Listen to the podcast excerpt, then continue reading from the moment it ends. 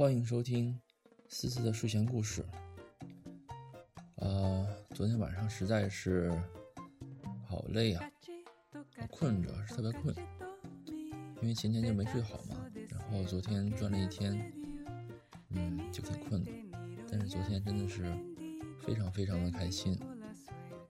然后回去之后还找了 Patrick 陪你，以后。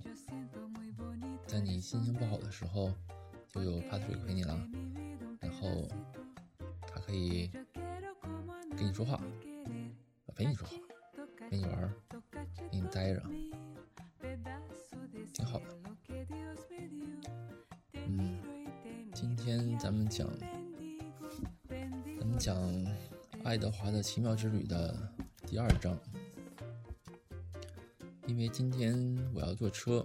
晚上可能就没有时间讲了，而且明天和后天的话，我回西安的话，可能准备去开车出去玩去了，也可能没有时间去讲故事。到时候下周回来的话，我再讲，接着讲吧。嗯，第二章的名字叫罗西事件和吸尘器事故，这章很短的，要不然我连讲几章算了。好，我们开始说。爱德华的日子就以这样的方式一天天的打发过去，没有任何特别的事情发生。哦，偶尔家中会发生些戏剧性的小事儿。有一次，当阿比林还在学校上学的时候，邻居的狗，一条叫罗西的、长着斑纹的公犬狮犬，成了家里的不速之客。在餐桌里，他把腿抬起来，放到餐桌上，把尿撒在了洁白的桌布上。然后他快步跑过来，闻了闻爱德华。爱德华甚至还没有来得及思考，被一条狗闻过意味着什么，他就被罗西叼在了嘴里。罗西使劲地把他前后甩来甩去。一边吠叫着，一边流着口水。幸运的是，阿比林的母亲走过餐室，目睹了爱德华遭难的这一幕。放下他！他朝罗西大声叫着。罗西被吓了一跳，顺从的按照命令做了。爱德华的丝绸衣服让狗的口水给弄脏了，而他的头后来疼了好几天。不过，受到最大伤害的还是他的自尊心。阿比林的母亲竟然用他来称呼他，这里面的那个“他”是那个动物的“他”，而且他愤怒的原因居然不是爱德华被罗西叼在嘴里而受到的屈辱，而是那狗尿把他的桌布给弄脏了。后来，一位新来到的图恩家。新来到图恩家，并即将给他的主人留下情怀印象的女仆，偶然发现爱德华正坐在餐室里的他那椅子上。这只小兔子在这里干什么呢？他大声说道。爱德华一点也不喜欢“小兔子”这个词，他认为它是含有极大的贬义的。那女仆向他俯下身去。并看着他的眼睛，嗯，他说道。他站直了身子，把他的双手撑在他的臀部。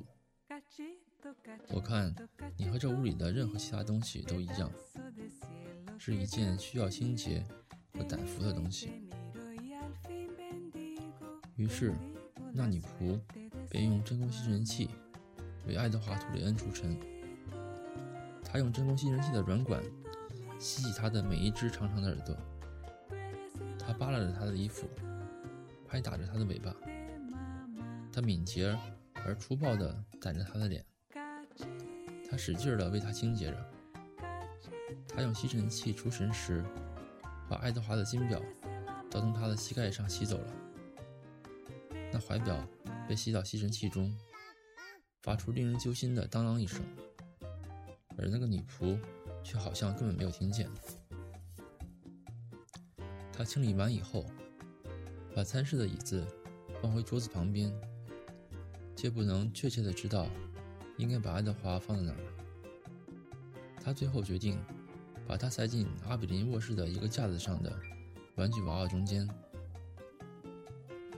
好了，那个女仆说：“去吧。”他把爱德华丢在架子上，那姿势十分别扭。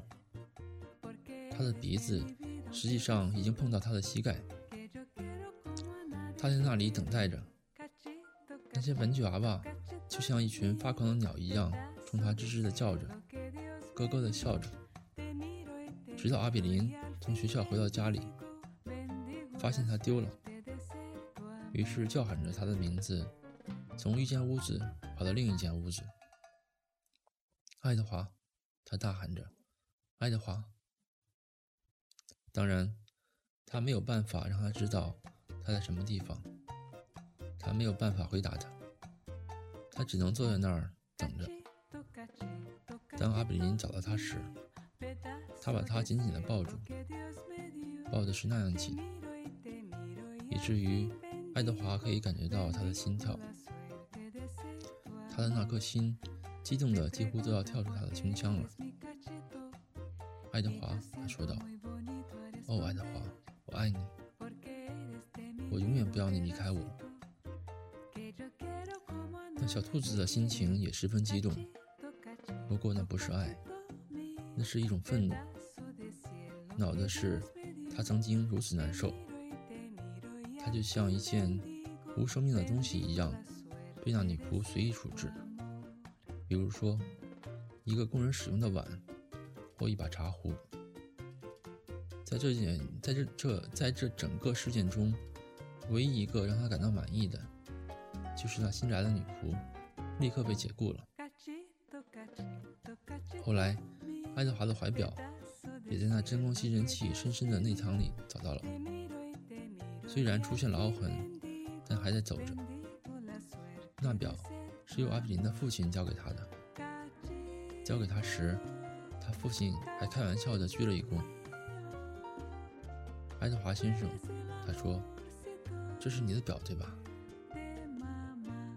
罗西事件和真空吸尘器事故，这些就是在阿比林十一岁生日之夜之前，爱德华的生活中。所发生的戏剧性的大事，在他十一岁生日的那个晚上，当蛋糕摆上餐桌时，人们提到了那轮船的事。好了，我怎么觉得是不是我刚刚起床啊？觉得有点迷迷糊糊的。那今天就讲到这儿了，可能讲的不太好。嗯，那思思，你现在是躺在床上吗？嗯不，你现在是躺在床上的，但是早晨你还没起来呢。听到故事的时候，我希望你是晚上躺在床上的。虽然今天讲的确实是不好，感觉舌头都捋不直，那还是祝你晚安吧，好吧？自己好好的，到时候下周等我回来找你。